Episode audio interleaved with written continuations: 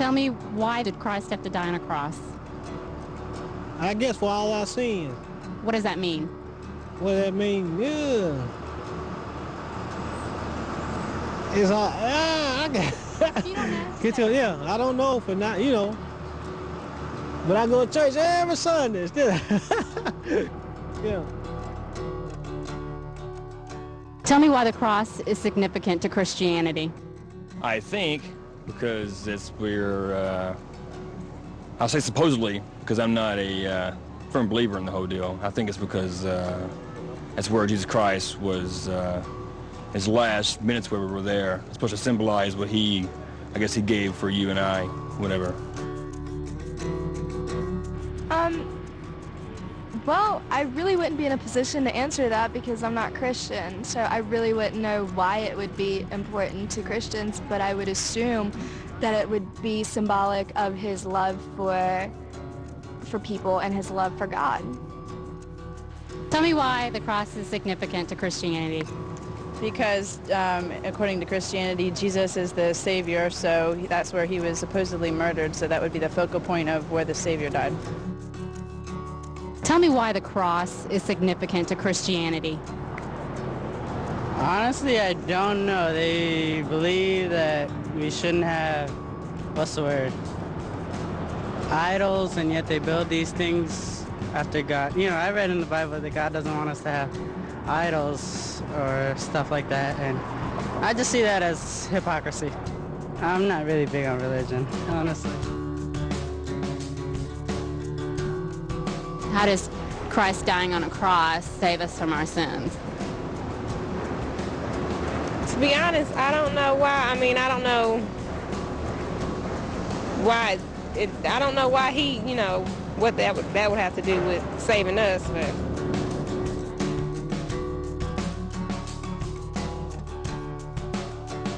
think if you believe in it, then as a person, it'll strengthen you to want to do what the Bible says and try and make you live your life in accord with those standards. And if you live with those standards, then you'll probably be a better off person. Why did he die on the cross? to save uh, save the souls of, of people. He, he um, killing the hair, killing the hair. It symbolizes what he went through over the course of his lifetime. Um, he was resurrected, and um, I know that's why we, that's why I believe in Jesus and God, and uh, that's why I'm a good Catholic, I guess. Why is the cross important in Christianity? Well, I would guess because Christ was killed on one. And I respect the fact that it's an important symbol of belief for others. And I do think it's a symbol that holds a great deal of power. But uh, personally, I'm not sure how much it means to me at this point in my life. Tell me why the cross is significant to Christianity. Why the cross? I mean, that's just the number one symbol. I mean, that's why he was, that's how, how he, what he died on. And I mean, it's just, when you think of Christianity, you think of Jesus dying on the cross. A lot of people a sense of hope, at least. I mean, because of the promises that he made. So at least that's something. There's something for everyone to um, believe in. That he was there, that he rose, that he was something important to people. Tell me why the cross is so significant to Christianity. Well, it's where Jesus was crucified, so for Christianity it symbolizes that you can be saved because Jesus died for your sins. Tell me why the cross is significant to Christianity. You wouldn't have salvation without the cross. What do you mean by that? Well, the cross symbolizes the blood of Christ. All right? You have to have that in order to wash away the sins and transgressions of mankind. The cross is where it all begins because Christ uh, uh, lived, he loved, he laughed, he cried, he ate, he slept, he died. He rose in three days with all power, but he had to go to the cross for all of that to, to transpire so that we have life and we can have it more abundantly. So There's no other way but the cross. There's no other way but the cross. There's no other way but the cross.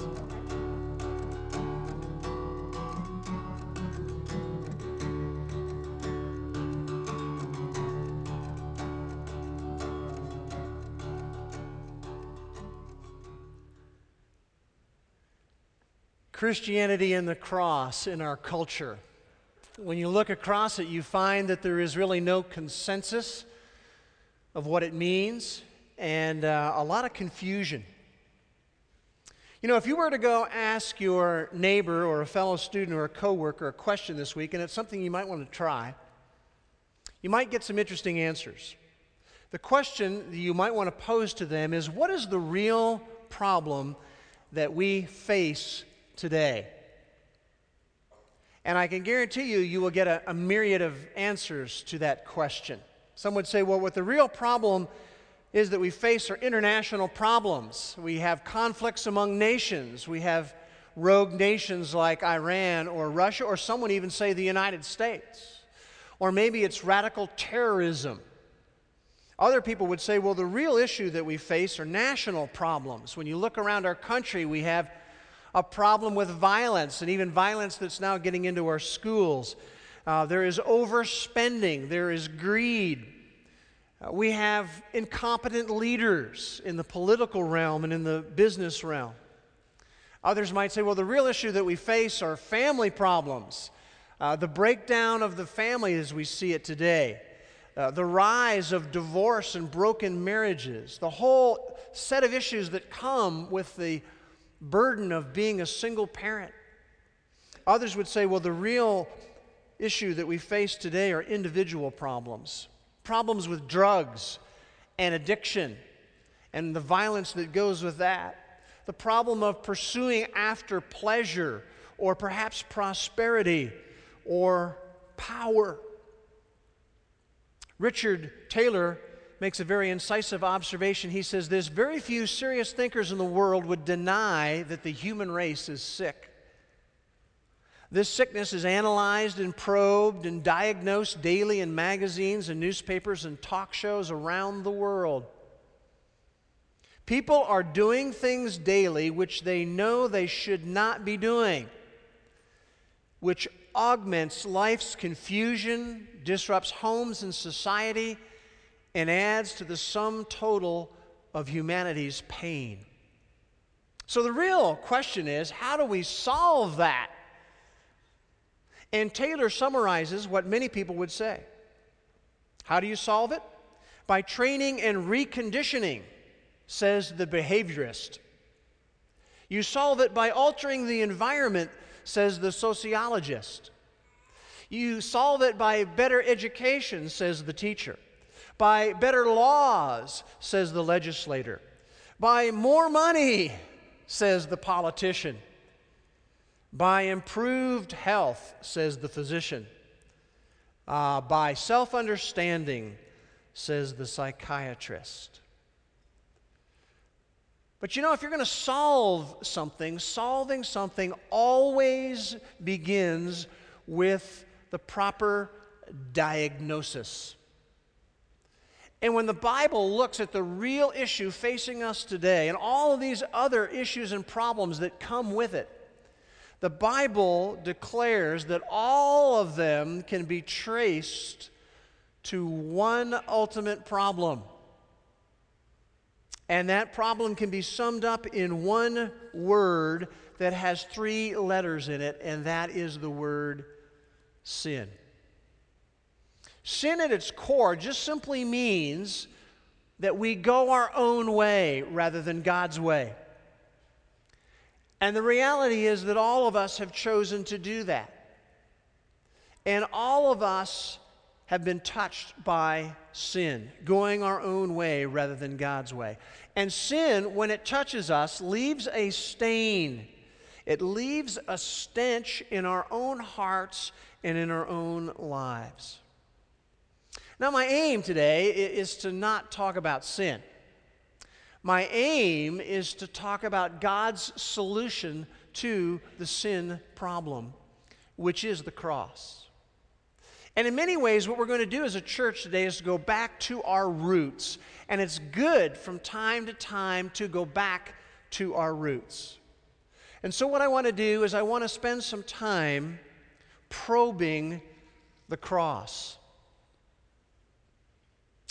Why is the cross significant? You know, the cross in the New Testament, in New Testament theology, is really the centerpiece of everything. The cross is not a message, it is the message, the centerpiece to New Testament theology.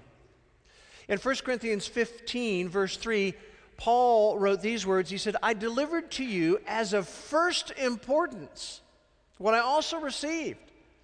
What is of first importance? What is the centerpiece? That Christ died for our sins according to the Scripture. And then in Galatians 6:14, Paul said, "May it never be that I would boast except in the cross of our Lord Jesus Christ." May it never be in my life in any way that I'm bragging about something, just bragging about something, except for one thing. If I'm going to brag, I want to brag about the cross of the Lord Jesus Christ. It's the centerpiece of New Testament theology. And men and women, when you when you probe the cross, it has the potential to do a number of things. It has the potential to revolutionize your life. Knowing that you are forgiven is the most wonderful thing in all of the world. When we probe the cross, it has the potential to invigorate our joy in life. You see, we have an opportunity to be free from all of our failures an opportunity to be free from all of our guilt. And that brings joy. And when we probe the cross, we have an opportunity to catalyze our gratitude. And men and women, that's something, if we're going to be honest, we need recatalyzed from time to time. It means that when we probe the cross, despite whatever circumstances we may be experiencing and the things that may be happening to us, when we probe the cross, the cross becomes a fresh cause for celebration in our life. And so I think it is a good thing for us to go back to our roots. And so today it may revolutionize your life, it may invigorate your joy. I guarantee you it will catalyze your gratitude. Now, as we probe the cross, my plan is, is very simple. I, I, I want to just look at two things today. The first thing I want to look at is the reality of the cross. And the second thing I want to look at are some ramifications of the cross. So that's where we're going to go as we probe the cross. I want to begin by looking at the reality of the cross. And in order to do that, we need to take a journey through the Gospel of Mark and chapter number 15. So if you have a Bible, I want to encourage you to turn to Mark chapter 15. If you don't have a Bible, there should be one under a chair in front of you. You can take that Bible and the back portion of that, you can turn to page 41, and you will be at Mark chapter 15. Now, there's way too much here in this chapter for us to deal with this morning, but I want to look at two things out of this chapter. In verses 16 to 20, I want us to look at some prior events to the cross. And then in verses 21 to 39, I want us to look and probe the gruesome cross itself. So we're going to begin by looking at some prior events that were happening, and I'd like to read verses 16 to 20 and invite you to follow along as I read from Mark 15.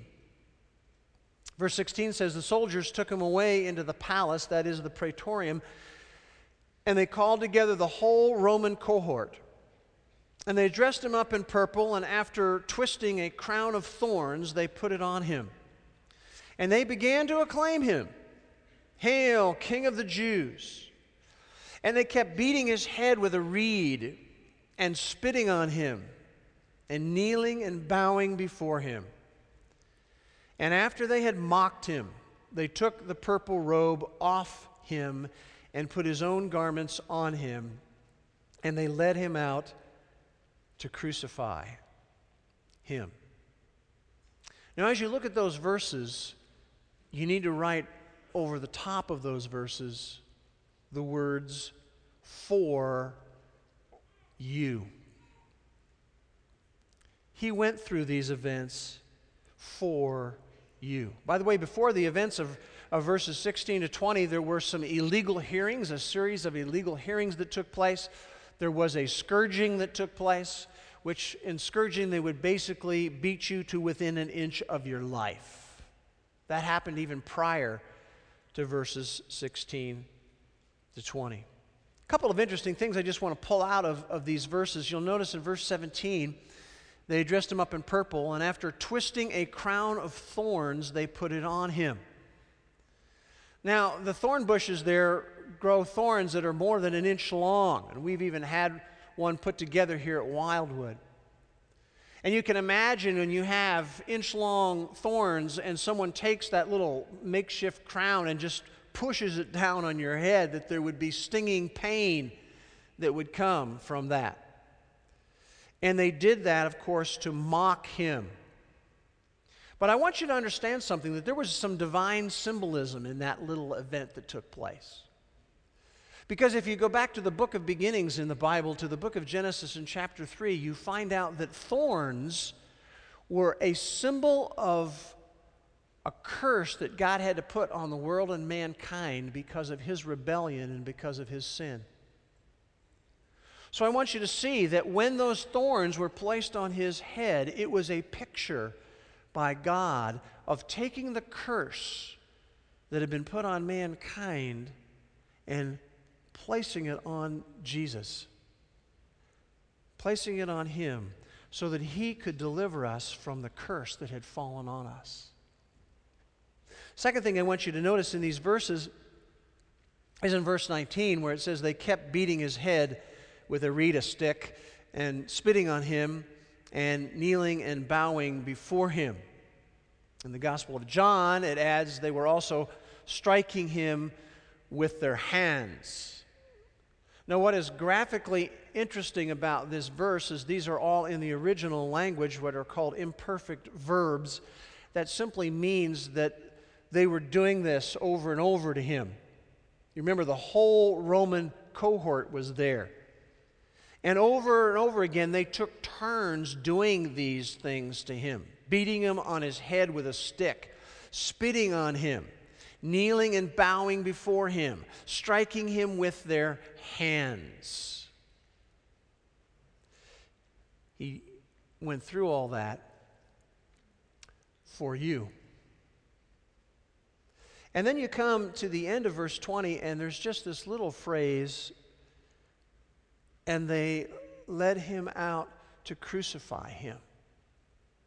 And you know, you read that phrase, uh, and it's so emotionless. It feels so nonchalant in the sterile environment in which we live today, where we don't ha- have a heart emotional reaction to the idea of crucifixion and a cross. But it was not so in that day. That was a spine tingling statement to say and they led him out to crucify him, which leads us to the gruesome cross that we want to look at more closely. And I'd like to read, beginning with the last part of verse 20 down through verse 39, invite you to follow along as I read. And they led him out to crucify him. They pressed into service a passerby coming from the country, Simon of Cyrene, the father of Alexander and Rufus to bear or to carry his cross. Then they brought him to the place Golgotha, which is translated place of a skull. And they tried to give him wine mixed with myrrh, but he did not take it. And they crucified him and divided up his garments among themselves, casting lots for them to decide what each man should take. And it was the third hour when they crucified him. The inscription of the charge against him read, This is the King of the Jews. They crucified two robbers with him, one on his right and one on his left. And the scripture was fulfilled, which says, And he was numbered with transgressors. Those passing by were hurling abuse at him and wagging their heads and saying, Ha! You who are going to destroy the temple and rebuild it in three days, save yourself and come down from the cross. In the same way, the chief priests also, along with the scribes, were mocking him among themselves and saying, He saved others. He cannot save himself. Let this Christ, the King of Israel, now come down from the cross so that we may see and believe. And those who were crucified with him were also insulting him. When the sixth hour came, darkness fell over the whole land until the ninth hour. The ninth hour, Jesus cried out with a loud voice, Eloi, Eloi, Lama Sabachthani, which is translated, My God, my God, why have you forsaken me? When some of the bystanders heard it, they began saying, Behold, he's calling for Elijah. And someone ran and filled a sponge with sour wine and put it on a reed and gave him a drink, saying, Let us see whether Elijah will come to take him down. And Jesus uttered a loud cry and breathed his last. And the veil of the temple was torn in two from top to bottom. And when the centurion who was standing right in front of him saw the way he breathed his last, he said, Truly, this man was the Son of God. And we must, men and women, over those verses, write the words, for you. You know, when it talks about at the end of verse 20 how they led him out, they led him out by the common route that they would do when they were crucifying, and that is they would take a long route to the place that they were going to crucify Jesus. The reason why they would take a long route is they wanted any crucifixion to be a lesson. They wanted any crucifixion to elicit fear from people. And so they took the long route. And we learn from the Gospel of John that Jesus started out carrying his cross. By the way, the cross that we have here is very life sized. And it may have been that he started out carrying the entire thing. It may have been he was just carrying the crossbeam, but the crossbeam in that day would, would weigh some 100 plus pounds. And they're going the long route.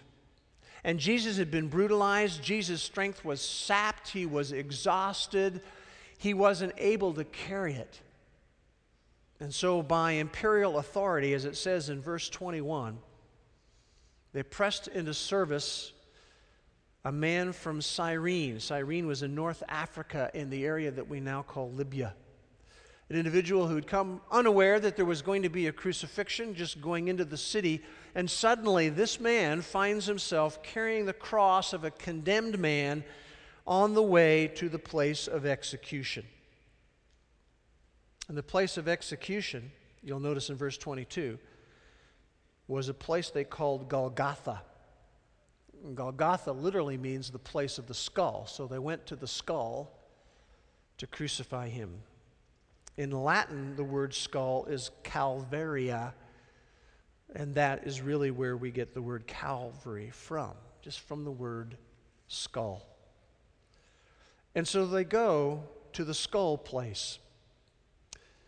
And you notice it says there in verse 23 something very interesting. It says they tried to give him wine mixed with myrrh, but he did not take it. Now, myrrh was an anesthetic. And what we see here in verse 23 was not a Roman custom, it's not what the Romans did. In fact, we learn from the rabbinic writings that this was a custom that was developed among the Jews for those who were crucified.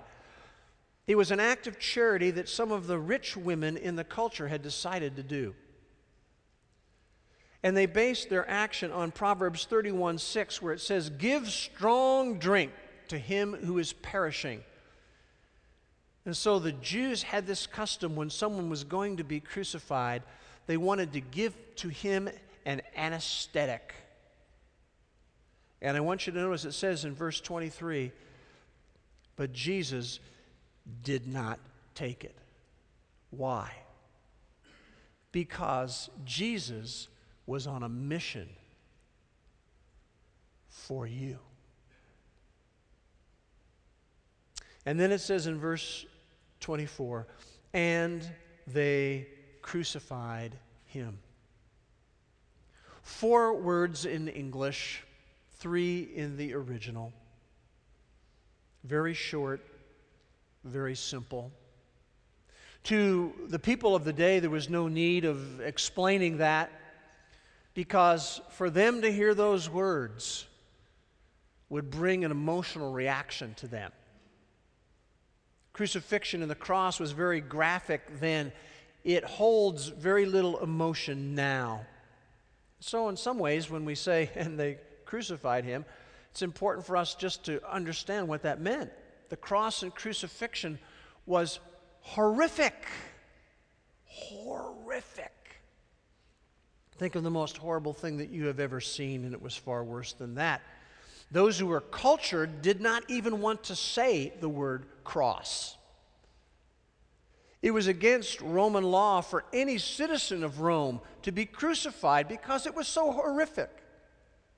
The writer Cicero described crucifixion and the cross is a most cruel and disgusting punishment. It was once said that even the mere word cross must remain far, not only from the lips of the citizens of Rome, but also from their thoughts, their eyes, and their ears. The historian Josephus said that the cross was the most wretched of deaths. Now, it is not my plan to glorify in the gore of the cross, but I think it's important for us to have a little sense of how people would respond to a statement they crucified him. If I were going to just summarize the cross in two words, it would be the words excruciating pain.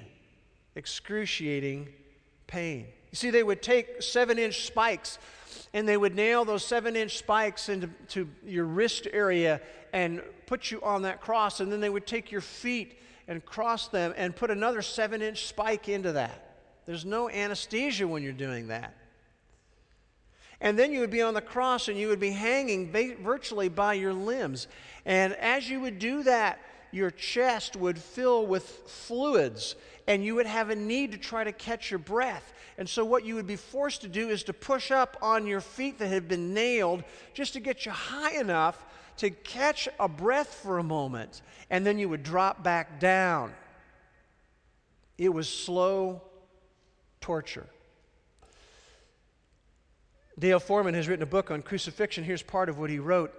He said, In the distended parts of the body, as you're up there on the cross, more blood flows through the arteries than can be carried back into the veins. Hence, too much blood finds its way from the aorta into the head and stomach, and the blood vessels of the head become pressed and swollen. The general obstruction of circulation, which ensues, causes intense excitement, exertion, and anxiety more intolerable than death itself. Being put on a cross was respiratory torture because you would go through this cycle of desperation and panic over and over again. When someone would hang on a cross, there would be anguish from torn tendons and dislocations of shoulders. There would be cramping. There would be severe inflammation. You are an incredibly discomforting body position. You would have a throbbing headache that is so far beyond anything you've ever experienced. And then you go through all of this, and there would be this burning thirst that you would have because you were going to be up there all day. The death that would come from a cross was a combination of blood loss and dehydration and exposure and exhaustion and the trauma of pain. Staggering. Staggering. And he went through that for you. When you come to verse 25, we find out that this whole thing started at the third hour. That was 9 a.m. And so for hours, he's going through this overwhelming physical pain as he can't breathe. And then he has to drop. And then he can't breathe. And he has to drop. And to that overwhelming physical pain, you have to add in emotional pain. We see that in verses 30 and, and 32. I mean, he is actually being crucified, men and women, in a thoroughfare. It'd be like it happening, you know, on Main Street in Norman, Oklahoma. And he's hanging there naked, and that is humiliating to be hanging in public naked. And multiple people are passing by because that's the way the Romans wanted it to be. And so you go through that emotional pain along with the physical pain, and then you have these dignified religious leaders who are there to gloat over you in verses 31 and 32. And they were mocking him, saying, He saved others, he cannot save himself. Let this Christ, this King of Israel, now come down from the cross so that we may see and believe. They don't even really dignify him with directly addressing him. And then to remember that he went through that for three hours for you. And then, if you look at verse 33, something happened. It began at noon and it went till 3 p.m. When the sixth hour came, darkness fell over the whole land until the ninth hour. This was at the brightest time of the day, men and women. And if you can just get a feel for this, this supernatural darkness descends on the scene. And there's this ominous hush that takes place. Dale Foreman draws a vivid picture of what this was like. He says Jesus hung on a rough hewn cross. Blood ran down his legs. A crown of thorns was perched at a crazy tilt of his bowed head. He'd been beaten by the Roman soldiers and nailed more than three hours before to a hideous wooden cross. Every few seconds, his lungs filled with blood. He gasped for breath. His body convulsed. With great effort, he arched his back to gain enough air to speak. Those nearby leaned forward to catch his last words. Whom would he curse? The hated high priest Caiaphas? Pilate? The Roman governor? The traitor Judas? Each could expect to be cursed. It was normal for the crucified to leave this life with hate on their lips. So, why would this holy man be any different? And then he spoke. What did he say? Those on the fringes asked the people closer up, What was it that he said? Everyone wanted to know whom he had cursed. What were his last words? But he had not cursed. Instead, he had cried out an awful and unsettling question. Quoting Psalm 22, he had said, Eloi, Eloi, Lama Sabachthani, my God, my God, why have you forsaken me? See, he had experienced physical pain, men and women. He had experienced emotional pain but now he was experiencing the ultimate pain of all time. The darkness was a picture of judgment. And what was happening is that an avalanche of sin was being poured out on the person of Jesus Christ. The sin not only for everybody who lived at that time, but the sin of everybody who would live for all time and all of the lies and all of the deceit and all of the dishonesty and all of the violence and all of the murders and all of the greed and all of the envy and all of the gossip and slander that cuts people and all of the arrogant pride and all of the injustice for all of time was being placed on the person of Jesus Christ. That putrid potion of hatred and perversion and deception was being put on one who himself was pure. And God the Father turned his back on his son. Sin, men and women, is a problem for each one of us. All of us have gone astray. Each one has turned to our own way. None of us are left out of this equation. All of us, I don't care who we are, have failed to do what we know we should have done. All of us, it doesn't make any difference who we are, have failed to do what we know we could have done. And we're all stained with sin as human beings, and sin carries with it a penalty. And that penalty is separation from God. It is the ultimate death. Being separated from God for all eternity. And that penalty, which you and I earned, was being placed onto the person of Jesus Christ, and he was experiencing here, right now, the horror of separation from God for eternity. He was experiencing the bitterness of total isolation, and he did that, men and women, for you. And then you come to verses 37, 38, and 39. Jesus uttered a loud cry, breathed his last. The veil of the temple was torn in two from top to bottom. The centurion, this seasoned veteran who was standing right in front of him, saw the way he breathed his last, and he said, Truly, this man was the Son of God.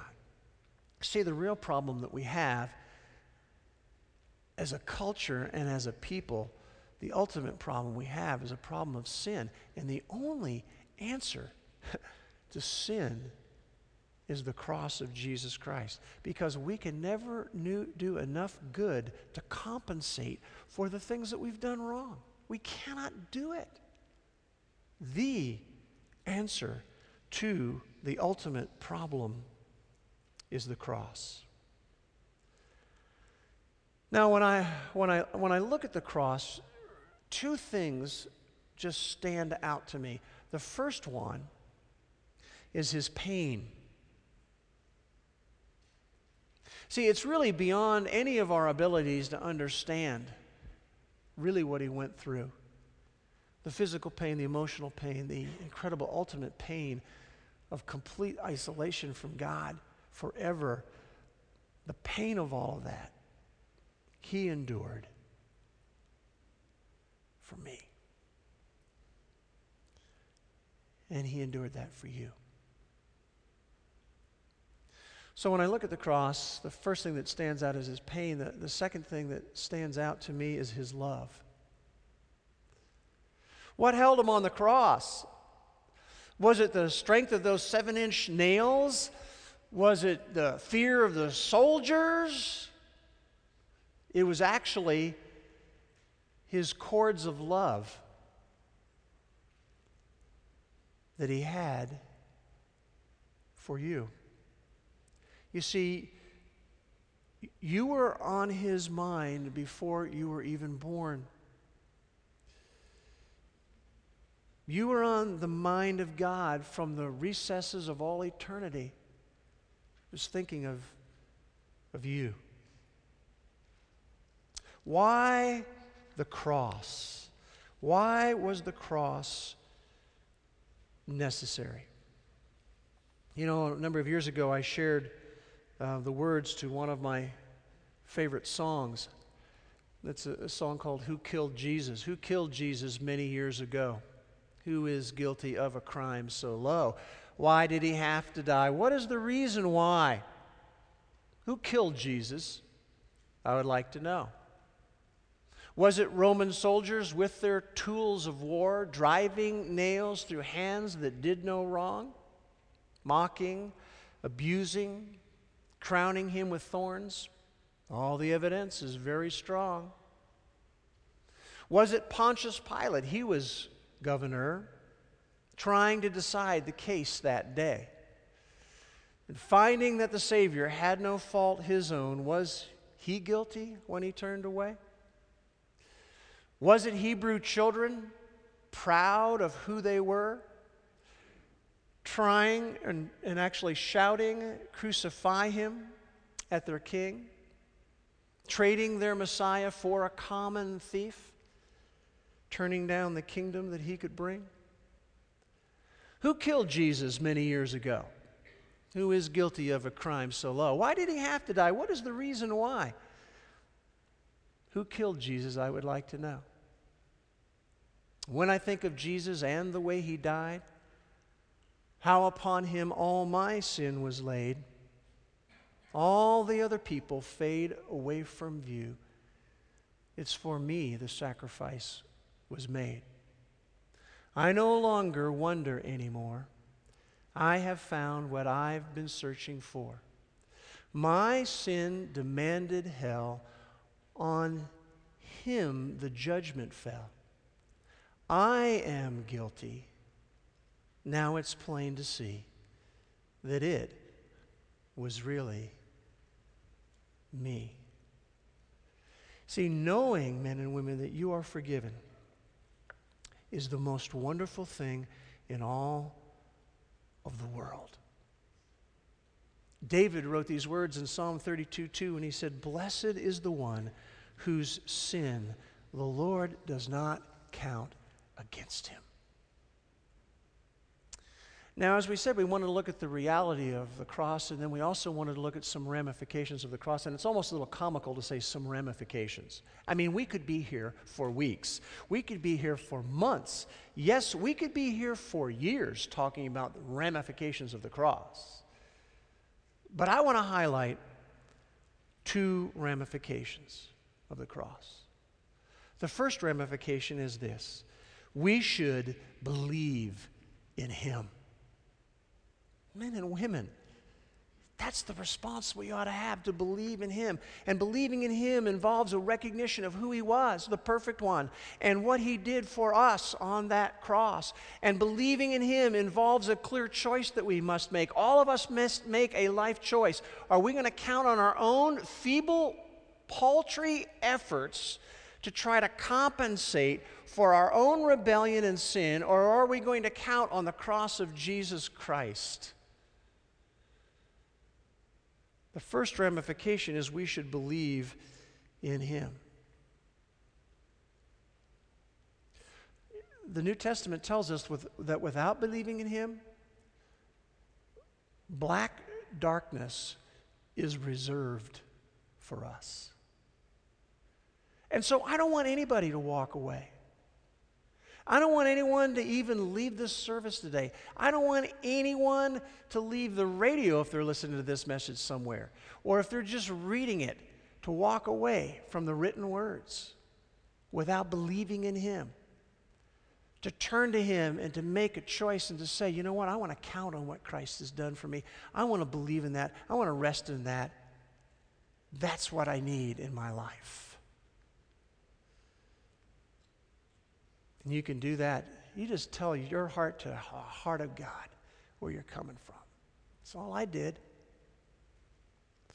So the first ramification is we should believe in Him. Here's the second ramification that I think is so vitally important, and that is that we should live for Him. And those of you who have believed in Him, is it true right now that you're living for Him? Paul wrote in 2 Corinthians 5:15, "He died for all, that they who live should no longer live for themselves, but for him who died on their behalf." Men and women, that means that when we go through our week, part of our focus needs to be on the tremendous privilege that we have to live for Him. To pledge allegiance to Him. A great majority of us, when we were growing up and we went to school, we would do every day the Pledge of Allegiance to the flag. And you know what? If you are a follower of Jesus Christ every day, you ought to be pledging allegiance to Him and honoring Him. And say, you know, I know I'm not going to do it perfectly. I know I'm going to make mistakes, God.